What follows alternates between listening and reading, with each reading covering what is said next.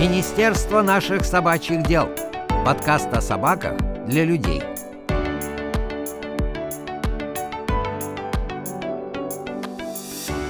Всем привет! С вами Слава и Юля и новый эпизод подкаста Министерства наших собачьих дел.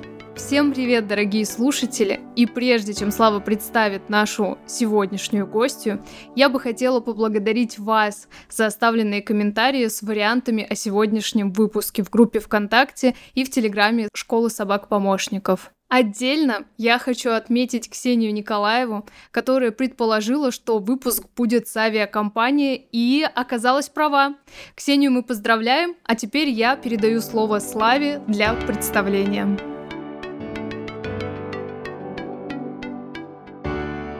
Дорогие друзья, в гостях у нас сегодня Гаврилова Полина Николаевна, руководитель группы департамента наземного обеспечения перевозок компании Аэрофлот. Полина Николаевна, здравствуйте. Добрый день.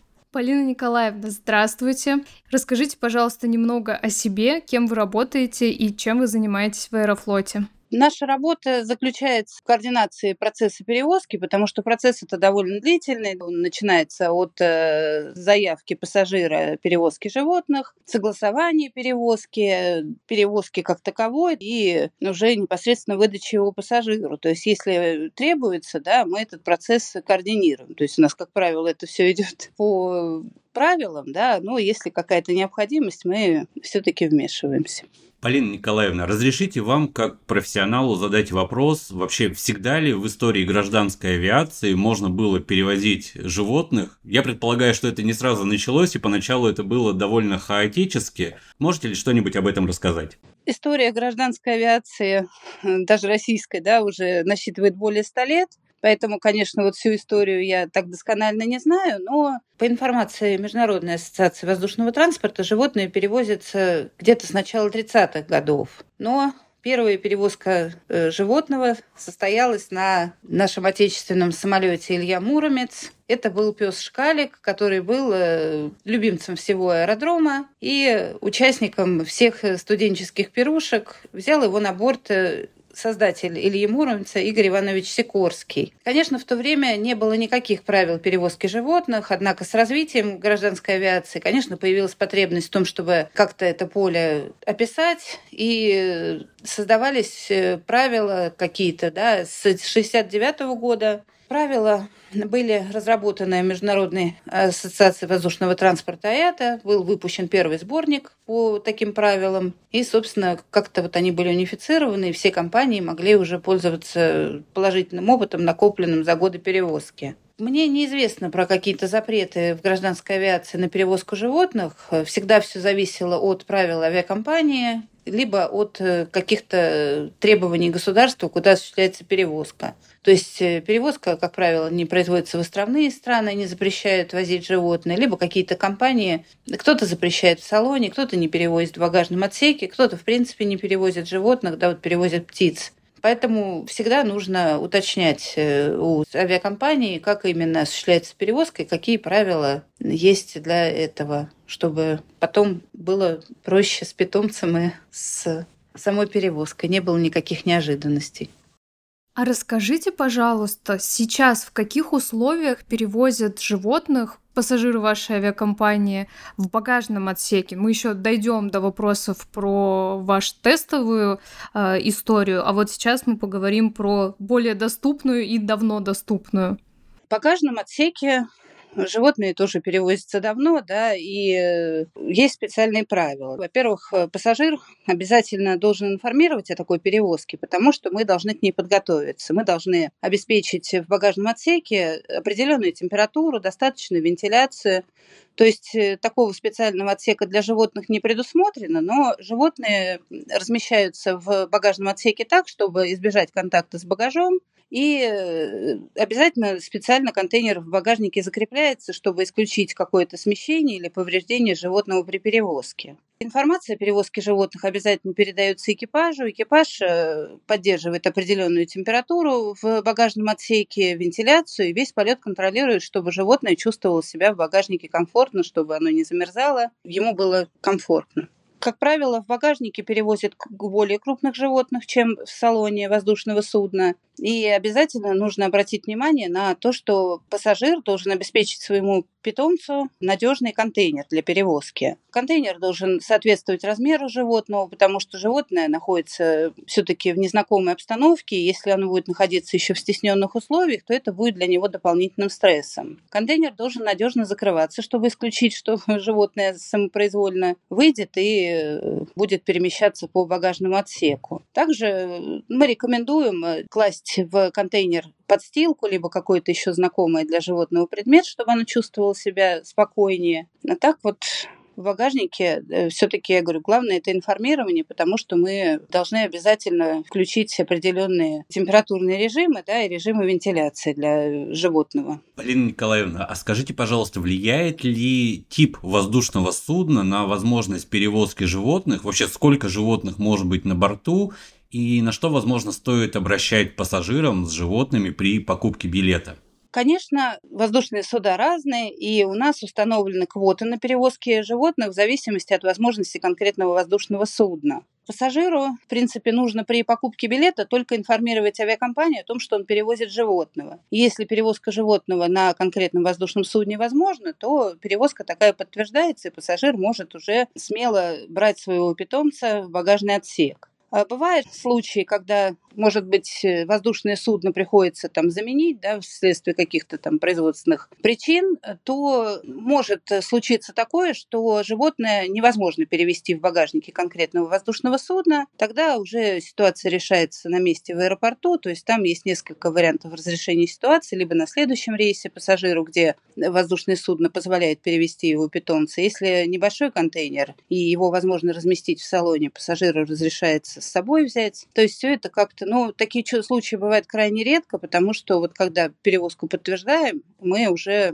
стараемся как-то обеспечить то, что мы подтвердили. Но мы уже услышали от вас такой краткий свод правил по тому, как нужно подготовить своего питомца для того, чтобы его перевезли в багажном отсеке. А может быть, вы подскажете, где найти детальную информацию, если сейчас кто-то из наших слушателей как раз собирается в путешествие со своей собакой или каким-то другим животным, где можно об этом почитать? Э, Если кто-то собирается перевести своего питомца рейсом авиакомпании «Аэрофлот», то на нашем сайте очень подробно расписаны правила, требования к контейнеру, советы, рекомендации пассажирам по подготовке животного к перелету. Стоит внимательно изучить, какие нужно документы подготовить для животного. Ну и, как раньше я сказала, да, обеспечить надежный контейнер, тоже там правила основные на сайте есть. И обязательно нужно проконсультироваться с ветеринаром, возможно ли или невозможно такая перевозка потому что все-таки, особенно в багажном отсеке, да и в салоне тоже, да, перевозка для животного является стрессом, и лишний раз посетить ветеринарного врача и уточнить э, все-таки возможность перевозки питомца, я считаю не лишней. А так на странице пассажирам с животными на нашем сайте очень подробно расписано, как вот подготовиться к перевозке, как оплатить, как забронировать, какой контейнер и как это вот все оформляется в аэропорту. Отлично, мы тогда ссылку дадим на эту страницу для того, чтобы все могли познакомиться. Спасибо. Последние четыре года, вот начиная с февраля-марта 2020 года, когда в нашей жизни появилось слово коронавирус, вообще индустрия гражданских авиаперевозок, она пребывает в таком вечно изменяющемся мире. И есть ли у вас информация вообще о том, как это повлияло на то, насколько часто люди возят животных, насколько это востребованная услуга сейчас, много ли животных у вас летает? Да, действительно, с тех пор, когда у нас коронавирусные ограничения, сильный пассажиропоток да, упал, и, может быть, как-то больше стало каких-то ограничений, но пассажиры все равно берут своих питомцев в путешествие. И вот э, если как бы рассматривать эту перевозку по сравнению с пассажиропотоком, то перевозка животных даже возросла. В 2023 году э, мы перевезли на 30% больше животных, чем э, в предыдущем. То есть пассажиры, эта услуга становится популярным, все чаще они берут своих питомцев с собой в путешествие, может быть, куда-то, не хотят оставлять их дома, поэтому несмотря на все ограничения, перевозка животных все равно остается популярной. Э, дело в том, что вот в связи с коронавирусом были многие ограничения э, в странах, куда пассажиры перевозили животных. То есть некоторые стороны запретили, некоторые ввели карантин для животных. Но как бы со временем эти карантины и запреты снимаются, и пассажиры все больше берут своих домашних питомцев с собой. Конечно, чаще всего перевозят собак и кошек, но иногда перевозят более экзотических животных, обезьянок, домашних феников, ежей, а кого наиболее экзотического вообще доводилось перевозить аэрофлоту? Я предполагаю, что это не только домашние же питомцы, но еще и, не знаю, для зоопарков, возможно, животные какие-то спецрейсами. Как правило, да, вот э, более крупные животные перевозятся через э, грузовой перевозкой. Аэрофлот э, бесплатно перевез амурского тигра из Владивостока. В августе 22 года мы перевозили амурскую тигрицу по кличке Амура, также которая находится под опекой Аэрофлота. Мы перевозим львов. Грузовыми перевозками мы перевозим каких-то крупных хищников и совсем экзотических животных. А если мы потихоньку начнем сейчас переходить к теме перевозки животных в салоне, то расскажите, пожалуйста, каких животных можно перевозить в салоне и каким параметрам они должны соответствовать для того, чтобы их пропустили на борт? Я начну с того, что правила в гражданской авиации все-таки более строгие, есть много животных, которых в принципе нельзя перевозить. Нельзя перевозить грызунов, нельзя перевозить змей, нельзя перевозить рыб и рыбопосадочный материал. То есть мы перевозим домашних животных, которые приручены прирученные, которые в дикой природе не живут. Потом, значит, в салоне у нас действует правило на перевозку животных весом до 8 килограмм. Контейнер, который пригоден для перевозки, должен безопасно размещаться в зоне пассажирского кресла. То есть это жесткий контейнер, который размером 30 на 40 на 26 э, сантиметров, или мягкая переноска, которая в трех измерениях не превышает 126 сантиметров. Животных перевозят у ног пассажира,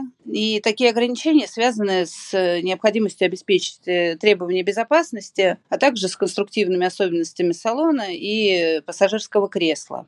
Также все-таки животное, которое перевозит пассажир, не должно мешать комфорту другого пассажира, и животное должно чувствовать себя в переноске все-таки комфортно и свободно поворачиваться, свободно размещаться в этой переноске, чтобы ему в полете не было тесно и неудобно.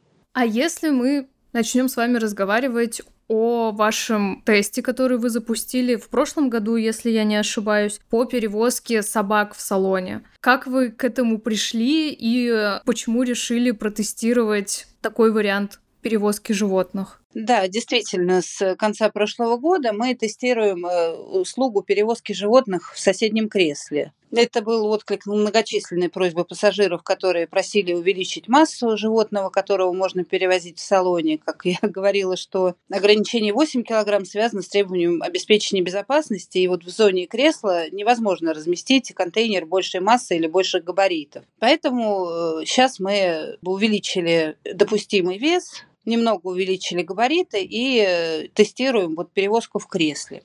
Опять же, есть ограничения, потому что вот у нас ограничен вес контейнера, перевозимого в пассажирском кресле, 15 килограмм. Это было по оценке, то есть в связи с техническими особенностями кресла, там кресло имеет э, оборудование дополнительное, и чтобы ни животное не повредило себя об это оборудование, и оборудование не повредилось контейнером, а также чтобы пассажир впереди сидящий мог свободно располагаться в своем кресле и откинуть спинку при необходимости. То есть ограничили опять размеры и вес у нас ограничен 15 килограммов. Но все равно это расширило да, возможности хозяина, э, пассажира путешествовать со своим животным рядом и не передавать его для перевозки в багажном отсеке. А это сейчас в стадии эксперимента или это такой уже эксперимент, переходящий в действующую практику? Я очень надеюсь, да, что эксперимент, он показал себя удачным, потому что пассажиры в целом положительно реагируют на внедрение нашей новой услуги.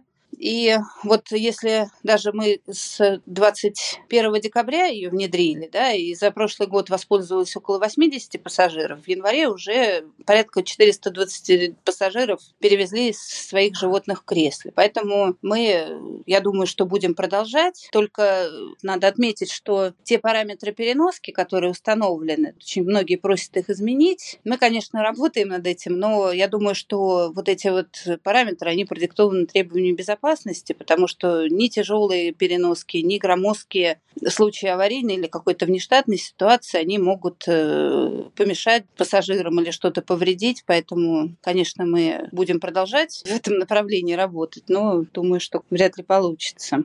А какую обратную связь дают другие пассажиры, которые не перевозят с собой животных? И некоторые люди боятся животных, ну, в смысле собак. А, окей, этот вопрос решается переноской. А если у кого-то аллергия, то что делается в таком случае? На моей памяти действительно не было какого-то вот реально случая, когда э, как-то пассажиры да, были против того, чтобы сидело животное рядом с ним. Я думаю, что эти вопросы можно всегда оперативно решить э, либо на борту, либо где-то Многие аллергики, они заранее готовятся к перелету и берут с собой какие-то медицинские препараты, которые позволяют им не так реагировать на рядом сидящих животных. Поэтому, ну, если у нас количество животных на борту самолета ограничено, поэтому всегда есть места, которые расположены на каком-то удалении от собак, и не будет такого, что вот прямо нет места, куда отсесть от пассажира с животным. Полина Николаевна, я вот человек, поскольку я много летаю, я придерживаюсь мнения, что задача кабинного экипажа, то есть бортпроводников, в первую очередь не водичку пассажирам носить, это я скорее для наших слушателей объясняю, что задача кабинного экипажа обеспечивать безопасность в процессе полета, перед взлетом, при посадке и так далее.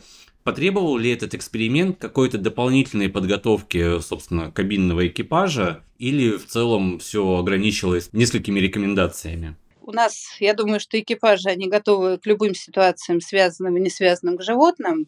И, конечно, при подготовке к эксперименту, то есть разрабатывались инструкции как для кабинного экипажа, так и для наземного персонала, потому что то, с чем сталкивается экипаж в самолете и пассажиры, это все принимается решение возможности принятия. Это на земле, поэтому, конечно, мы давали рекомендации персоналу всему. Кроме того, значит, у нас предусмотрен э, дополнительный инструктаж для пассажиров, которые перевозят э, животное в пассажирском, в том числе кресле. Его проводят бортпроводники, и это тоже связано с э, необходимостью обеспечения безопасности на борту. Бортпроводники, конечно же, следят за безопасным размещением, за надежным креплением этого контейнера, чтобы в какой-то ситуации он не сместился, не привел к каким-то там нештатным ситуациям. А также смотрят все-таки, чтобы пассажиры не нарушали правила компании, не доставали животных из контейнера, чтобы не создавать дискомфорта другим пассажирам.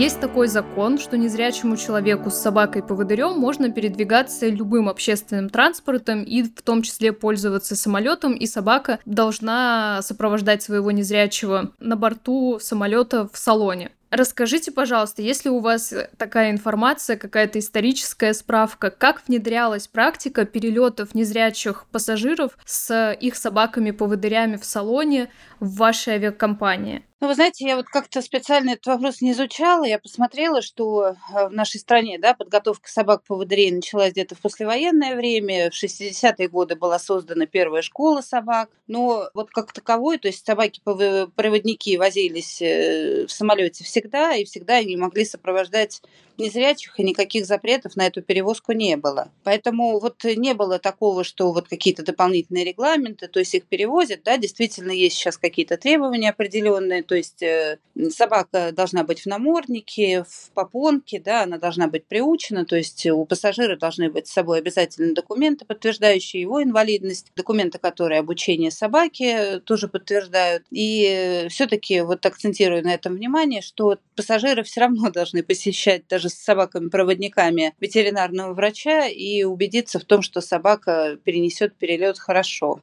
Мне также неизвестно о том, что запрещается возить собак-проводников другими компаниями, да, то есть даже если вот есть страны, да, которые не принимают ни домашних питомцев, ни возят собак в салоне самолета, то все равно э, исключение всегда делается для собак, которые сопровождают незрячих пассажиров, поэтому они э, летают при соблюдении каких-то правил, летают всегда. Да, я с вами согласна. А какая-то просветительская работа идет со зрячими пассажирами для того, чтобы они лояльнее относились? Ну, все-таки это в любом случае собака в салоне, и, может быть, у вас есть какая-то информация или была какая-то практика, как люди вообще которые рядом находятся, относятся к тому, что рядом с ним находится незрячий со своим поводырем? Ну, вы знаете, я вот на моей памяти не было никаких случаев нелояльного отношения пассажиров к собакам-поводырям, либо каких-то конфликтных ситуаций. То есть вот не на протяжении моей работы я не слышала, чтобы в истории тоже было, да, потому что, наверное, люди все-таки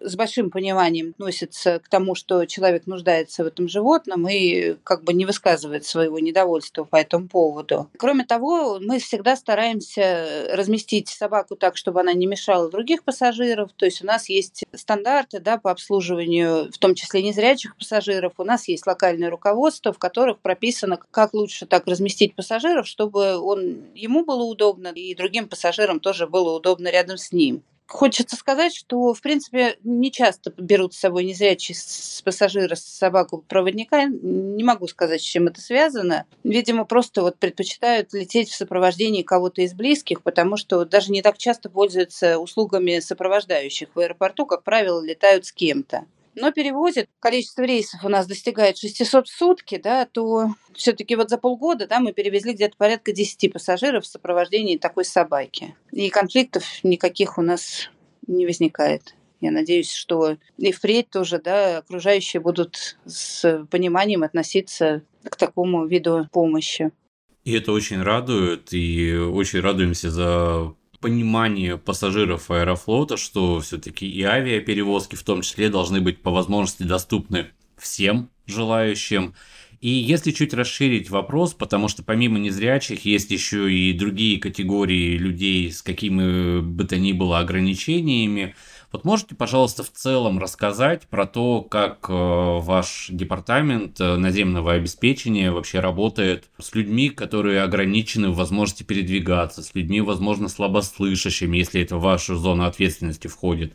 Наша авиакомпания уделяет большое внимание обслуживанию пассажиров с ограничениями жизнедеятельности. А весь персонал у нас проходит обязательное обучение по обслуживанию таких пассажиров. Это обязательная часть программы первоначального обучения. Также каждой сезонной навигации, то есть к весенней-летней, к осенне-зимней навигации, персонал проходит тоже специальную подготовку, чтобы все время поддерживать знания в надлежащем виде. Мы разрабатывали нашу программу обучения совместно с общественными организациями, которые объединяют инвалидов. Также у нас постоянно действует рабочая группа по обслуживанию такой категории. То есть мы работаем совместно с коллегами из аэропорта Шереметьево, в обязанности которых вот непосредственно входит обслуживание таких пассажиров. То есть мы их обслуживаем все-таки как авиакомпания, даже в департаменте наземного обеспечения перевозок, а непосредственно обслуживанием занимается аэропорт. Но мы вместе работаем, то есть если какие-то у нас случаются необходимость что-то поменять, мы обсуждаем, да, оперативно меняем, и надеюсь, что таким пассажирам комфорт в аэропорту и на борту самолета. У нас в программу подготовку входит обязательно правила общения с такими пассажирами, требования безопасности по размещению в самолете, как безопасно тоже помогать таким пассажирам добраться до борта воздушного судна, а также вот как оказывать пассажиру помощь в зависимости от того, какие у него ограничения.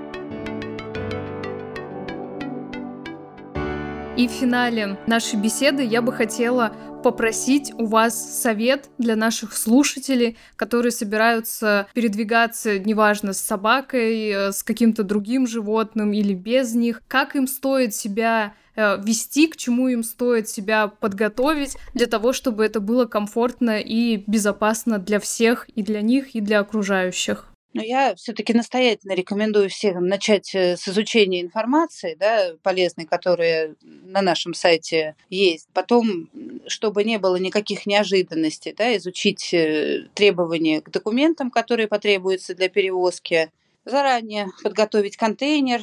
Я советую приучить заранее собаку, чтобы она не нервничала, находясь в контейнере, потому что дополнительный стресс, я думаю, животному при перевозке не нужен.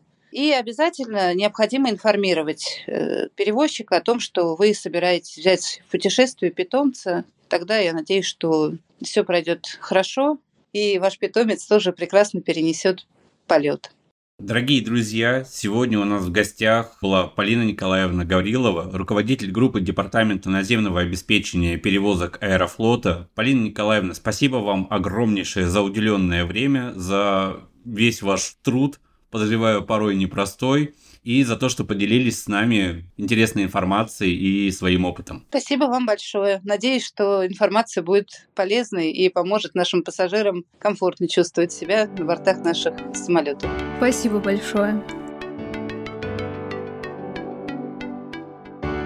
Я еще раз хочу поблагодарить Полину Николаевну и всех ее коллег, которые приняли участие в подготовке этого невероятно интересного и познавательного выпуска. Я надеюсь, что теперь вы будете путешествовать со своими питомцами чаще, и для вас это будет комфортнее. А я же, в свою очередь, хочу вам сказать еще раз большое спасибо, что слушаете наши выпуски. Пишите комментарии, нам всегда очень интересно, что вы думаете о темах, которые мы обсуждаем. А также, если вы хотите следить за жизнью нового министра Руби, то подписывайтесь на группу ВКонтакте и на телеграм-канал Школы собак-помощников. Там я веду еженедельную колонку, рубрику о нашей совместной жизни и воспитании Руби. До скорого, друзья! До новых встреч!